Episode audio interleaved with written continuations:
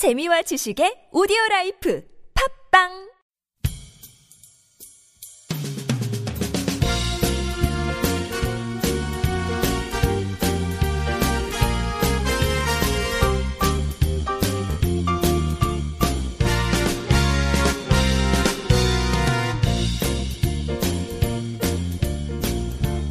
안녕하세요. 이동훈 기자입니다. 안녕하세요. 문경환 기자입니다. 네. 요즘 올림픽 분위기가 그냥 후끈 달아오르지 않죠? 네, 좀 조용하더라고요. 아, 이게 국내 이슈가 너무 많아가지고 사실 올림픽에 사람들이 크게 관심은 없는 것 같고 언론에서는 어쨌든 얼- 올림픽 얘기는 많이 나옵니다. 계속 나오고 있어요. 네, 그런데 전반적으로 그렇게 분위기가 많이 뜬다라는 느낌을 못 받고 있어요. 일단 지금 가장 큰 이슈는 더위 아닐까. 아, 정말. 너무 더워가지고 네. 사람들이 다 뭐 더워 죽겠는데 무슨 스포츠야 지금. 약간 그런 것도 있는 것 같습니다. 음. 어, 저도 개인적으로 집이 산 약 밑에 있, 는 편이어서 예, 그동안 좀 시원하게 지냈는데 예, 그럼 시원하죠. 네, 작년과 올해 열대야를 겪고 있습니다. 아, 다른 뭐 다른 분들께 죄송한 말이지만 열대야를 모르고 살았는데 아 올해는 많이 덥더라고요. 네. 자, 아무튼 더울 때 더 열심히 운동을 해서 땀을 흘립시다. 뭐지 이거? 아무튼 어거지긴 하지만 네. 어, 리우 올림픽 지금 시리즈로 나가고 있잖아요. 네네. 북한 선수들이 출전한 종목들 하나하나 소개하고 있는데 지난번에 이제 탁구 했었고 오늘은 역도. 네. 북한하면 또 역도 강국 강국이라고까지 할 수 있나 모르겠는데 아무튼 역도에 네. 상당히 강하지 않습니까? 네, 최근 들어서 북한 역도 강국으로 우뚝 섰었죠. 네. 어, 근데 최근에는, 아, 최근에, 최근에 아니고 또 최근에 또 이상한데, 그니까 2012년 런던 올림픽 때 금메달 3개 따면서, 그, 국제사회에서, 아, 역도 강국이다. 북한 역도 강국이다. 이런 인식이 좀 있었는데, 어, 최근에 들어서는 약간, 뭐, 안 좋은 일도 있고 이러면서, 역도 강국이긴 하지만 예전과 같은 위상이다. 이렇게 보기 약간 어려울 수 있습니다. 지금. 어, 그래요? 네. 안 좋은 일이라는 게 뭐? 그 약물 관련해서 아. 도핑 테스트에서 걸린 선수들이 있어가지고 아 요즘 약물 이 도핑 테스트 상당히 이 까다로워진 건지 뭔지 모르겠는데 이번에 올림픽엔 또 러시아 선수들이 대거 탈락되지 않았습니까? 예 출전하지 못했다가 최근에 또 IOC에서 결정 내려가지고 뭐 250명 이상의 선수들이 참가하고 있다 뭐 이렇게는 나오더라고요. 네. 근데 뭐 그, 그 이후에 자세하게 보진 않아가지고 어떻게 흘러간지 모르겠는데 네. 육상 전체 선수들이 다 못 나갔다 뭐 이런 얘기도 예, 있고 그랬죠. 어, 상당히 이제 좀 이슈가 됐었습니다.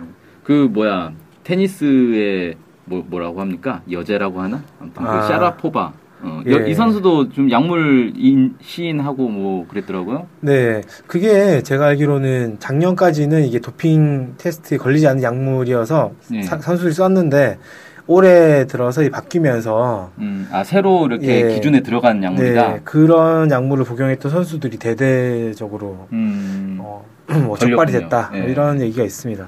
참 적발이라고 하기에는 선수들 입장에서는 약간 억울하겠네요. 작년까지는 허가가 됐는데 음. 샤라포바 선수는 거의 뭐 그게 그 경우고요. 나머지 네. 선수들 중에서 이제 그런 경우도 있을 거고 아닌 경우도 있을 거고. 네. 뭐 아무튼 그러겠죠. 네. 네. 뭐 아, 북한 역도로 다시 돌아가 봅시다. 네 네.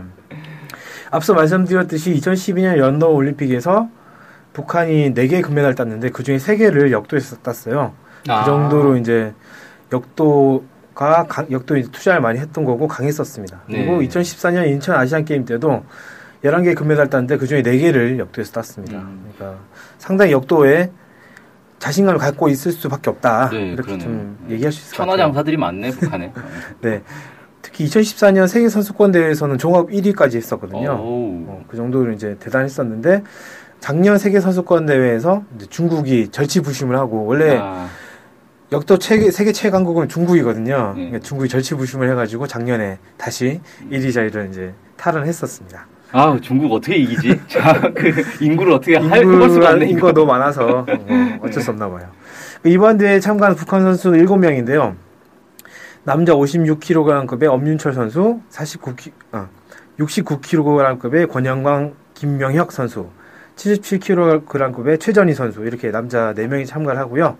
여자 선수들은 63kg급의 최효심 선수, 75kg급의 림정심 선수, 75kg 이상급의 김국향 선수 이렇게 세 명이 참가를 합니다. 어우, 김국향 선수 제가 많이 들어봤는데. 네, 다이빙 선수 중에도 김국향이라는 선수가 있죠. 아, 이름만 같은 거예요? 네. 아, 그렇구나. 그리고 체조 선수 중에서도 김국향이라는 선수가 있었습니다. 하긴 뭐 다이빙 하다가 갑자기 75kg 이상급의 역도 선수로 나오는 건 말이 안 네. 되죠. 이- 그 북에는 동명이인이 참 많은가 봐요. 예. 북한 김국향이라는 이름이 유행인가 보네. 이때 이 나이 음. 또래.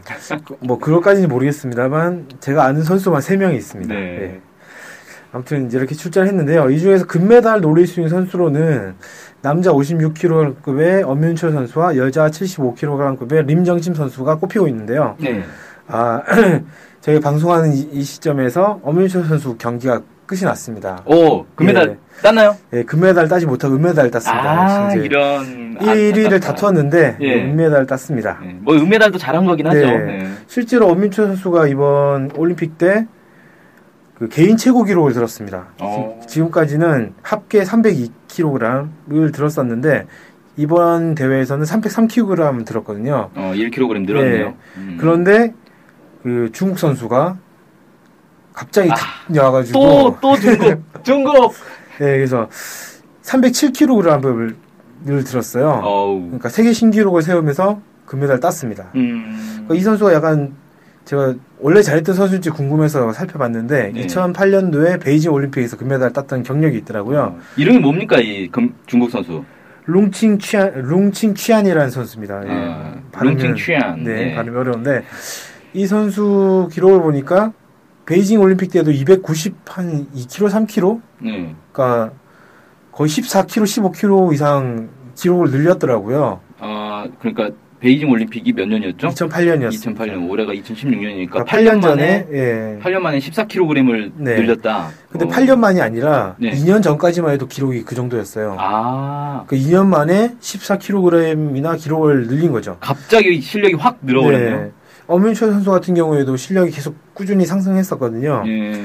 그 4년 전에 런던 때 올- 금메달 땄을 때는 293kg을 들었었습니다. 아, 근데 아깝다. 10kg 늘었는데 이 중 선수가 그냥. 14kg 확 들어버리면 바람에 이제 이렇게 된 거죠. 예. 예. 안타깝네요. 원래 이제 엄민철 선수가 인상에서 약점이 있다 이런 얘기가 있었거든요. 음, 예. 다른 선수 다른 경쟁자에 비해서 인상 기록이 좀 안 좋았는데 이번에는 134kg 이거 이제 개인 최, 고 기록이거든요. 인상에서 네. 음. 상당히 잘했는데 더 잘하는 선수가 나, 와서 어쩔 수 없이 좀 은메달 땄다 이런 이제 음. 소식을 전해 드려야 될 것 같네요. 야, 기록이 아무튼 이번 올림픽에서는 역도 기록이 다들 대표 늘어난 거네요. 네. 음, 1, 2도 그렇고. 그래서 이게 아무래도 어 뭐 과학 스포츠 과학도 발달하니까 예. 뭐더 그런 것도 있을 것 같고 브라질이 아무래도 좀 적도에 가까우니까 중력이 좀 작아서 아 그것도 영향이 있을까요? 몇 그램, 모르겠습니다. 몇 그램 정도는 영향 줄 겁니다. 네, 그건 모르겠습니다. 아, 아무튼 이제 엄민철 선수는 경기 끝나고 나서 이민들의 응원이 큰 힘이 됐는데 경기를 못해 이렇게 됐다. 정말 많이 아쉽다. 이렇게 음. 소회를 밝혔고요. 예. 앞으로 세계 선수권과 2020년 도쿄 올림픽에서 다시 금메달에 도전하겠다. 이렇게 밝혔습니다. 네. 아, 뭐, 뭐 향후에도 이번에 기록이 계속 상승하고 있으니까 향후에도 더 잘할 거라고 생각이 들고요. 예. 네, 아무튼 엄민철 선수는 은메달 땄다. 이게 소식이고 네, 이미 앞- 결정 났군요. 네, 앞으로 여섯 명의 이제 선수들이 남아 있습니다. 네. 림정심 선수가 아까 또 주목을 받는다고 했잖아요.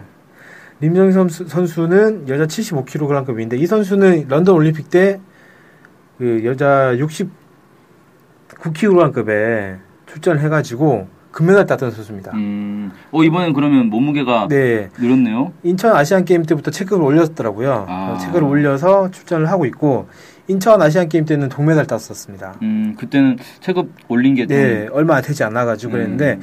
그 이후에 이제 세계 선수권 대회 때 나오면서 나와서 기록이 계속 상승을 하고 있어요. 음, 그러니까 동메달 땄을 때만 하더라도 그때 당시 세계 최강자 선수보다는 한 20kg 정도 어, 기록이 차이가 크네요. 그 차이가 났었는데 지금 거의 이제 비등한 정도입니다. 어, 작년에 있었던 세계 선수권 대회 때는 2kg 정도밖에 차이가 나지 않았어요. 음. 그때는 또 림정시 선- 선수가 인상 경기라다 부상을 당해가지고 네, 어, 용상 경기를 제대로 치르지 못했을 상황이었는데도 합계에서 2kg밖에 차이가 안 났기 때문에 거의 이제 실력은 대등하다 음. 이렇게 볼 수 있을 것 같습니다. 어, 이번에는 금메달 딸 것 같은데 왠지. 예, 뭐 정확하게 모르겠습니다만 어, 그만큼 그 부상이 없으니까 이번에는 어, 제대로 된 실력만 발휘한다면 금메달도 충분히 노려볼 수 있지 않을까 이렇게 생각이 들고요. 네. 이번에 금메달 따면 런던 올림픽에 이어서 어, 체급 다르게 해서 2연패를 달성하게 되는 게 되는 거죠. 네. 그리고 이 두 선수 외에 메달을 노려볼 수 있는 선수가 남자 69kg의 김명혁 선수, 여자 63kg의 최효심, 여자 75kg 이상급의 김국향 선수입니다. 네. 뭐 다 메달 노리는 것 같은데요, 왠지? 네. 일단 출전했으니까 메달 노리겠죠. 네, 실제로 메달권에 가- 들어갈 수 있는 가능성이 있는 선수는 이 정도가 아닌가 네. 제 개인적으로 예상을 하고 있습니다. 음. 어, 이 선수들을 제가 왜 꼽았냐면 지난해 있었던 세계 선수권 대회에서 합계에서 3위에서 4위를 기록을 해가지고 이 정도면 메달권이잖아요. 예. 네, 그래서 올림픽에서 메달 가능성을 이제 높게 볼 수 있지 않겠나 예. 생각이 듭니다. 나머지 선수들은 가능성 좀 없나요? 네, 나머지 선수 권영광 선수하고 최전희 선수 같은 경우에는 세계 선수권 대회는 꾸준히 출전을 했어요. 예. 근데 어 기록이 이제 뭐 5위권 밖에 음. 기록을 꾸준히 기록을 하- 했고 네. 실제로 이제 키로 수를 보더라도 크게 늘어나지 않는 이런 모습을 보여서 아, 어, 기록이 계속 향상되는 모습이다 그러면 아 이런 추세를 보면은 가능성이 가능성이 있다. 있다 이렇게 할 수도 있는데 좀 그러진 못한 모습이어서 어 기대하진 않고 있는데요 이번에 룽칭 치아 선수가 2년 만에 14km 이상 훅 뛰었던 것만큼 이 선수도 이 선수들도 어, 기록이 향상되면은 어, 메달 딸 수도 있, 겠죠 음. 네. 어, 조사를 상당히 꼼꼼하게 했네요. 네. 옛날 기록까지 다 뒤져가지고 메달 가능성을 다 네. 아, 훌륭하십니다.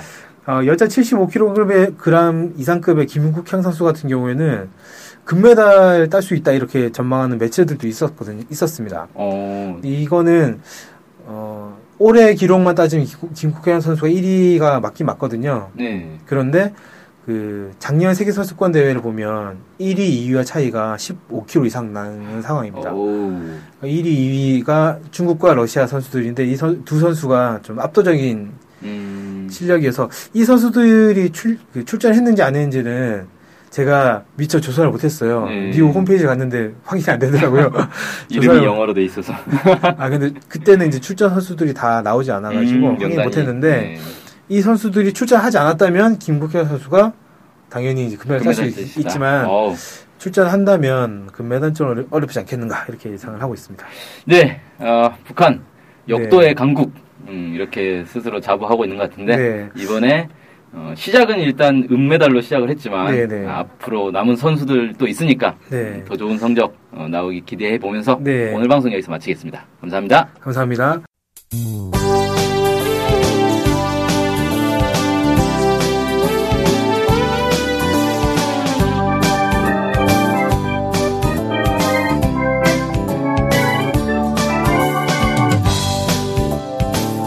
우리 NK투데이가 협동조합인 것 알고 계시죠? 네, 언론 협동조합 NK투데이죠. 네. 근데 왜 협동조합이에요? 협동조합은 지분과 상관없이 조합원 모두가 동일한 권리를 갖는 민주적인 조직 형태거든요. 아, 그래서 요즘 뜻있는 언론사들이 협동조합으로 바꾼 추세입니다. 네, 진짜 멋있어요. 약간. 그러면은 조합원이 되면 어떤 혜택이 있을까요? 일단 언론협동조합 NK투데이의 한 가족이 되는 특권을 누릴 수가 있습니다. 특권이요? 네. 예. 그리고 각종 행사나 강연, 도서 판매 등에서 할인 혜택을 받을 수 있습니다. 네. 그럼 조합원에 가입하려면 어떻게 해야 돼요? 저희 홈페이지에 조합원 가입 안내가 자세히 나와 있으니까 한번 보시고요. 전화나 이메일로 연락 주시면 친절히 안내해드리겠습니다. 물론 조합원에 가입하시려면 숫자금과 월 조합비를 준비하셔야 합니다. 아, 그렇군요. 어쨌든 북한 소식을 정확히 보도해서 통일을 앞당기는 언론협동조합 NK투데이의 조합원이 꼭 되어주세요. 그리고 조합원 가입이 부담되시면 유료 구독자로 가입하셔도 좋습니다. 혜택은 똑같습니다. 자세한 내용은 nktoday.kr로 들어오셔서 확인하십시오.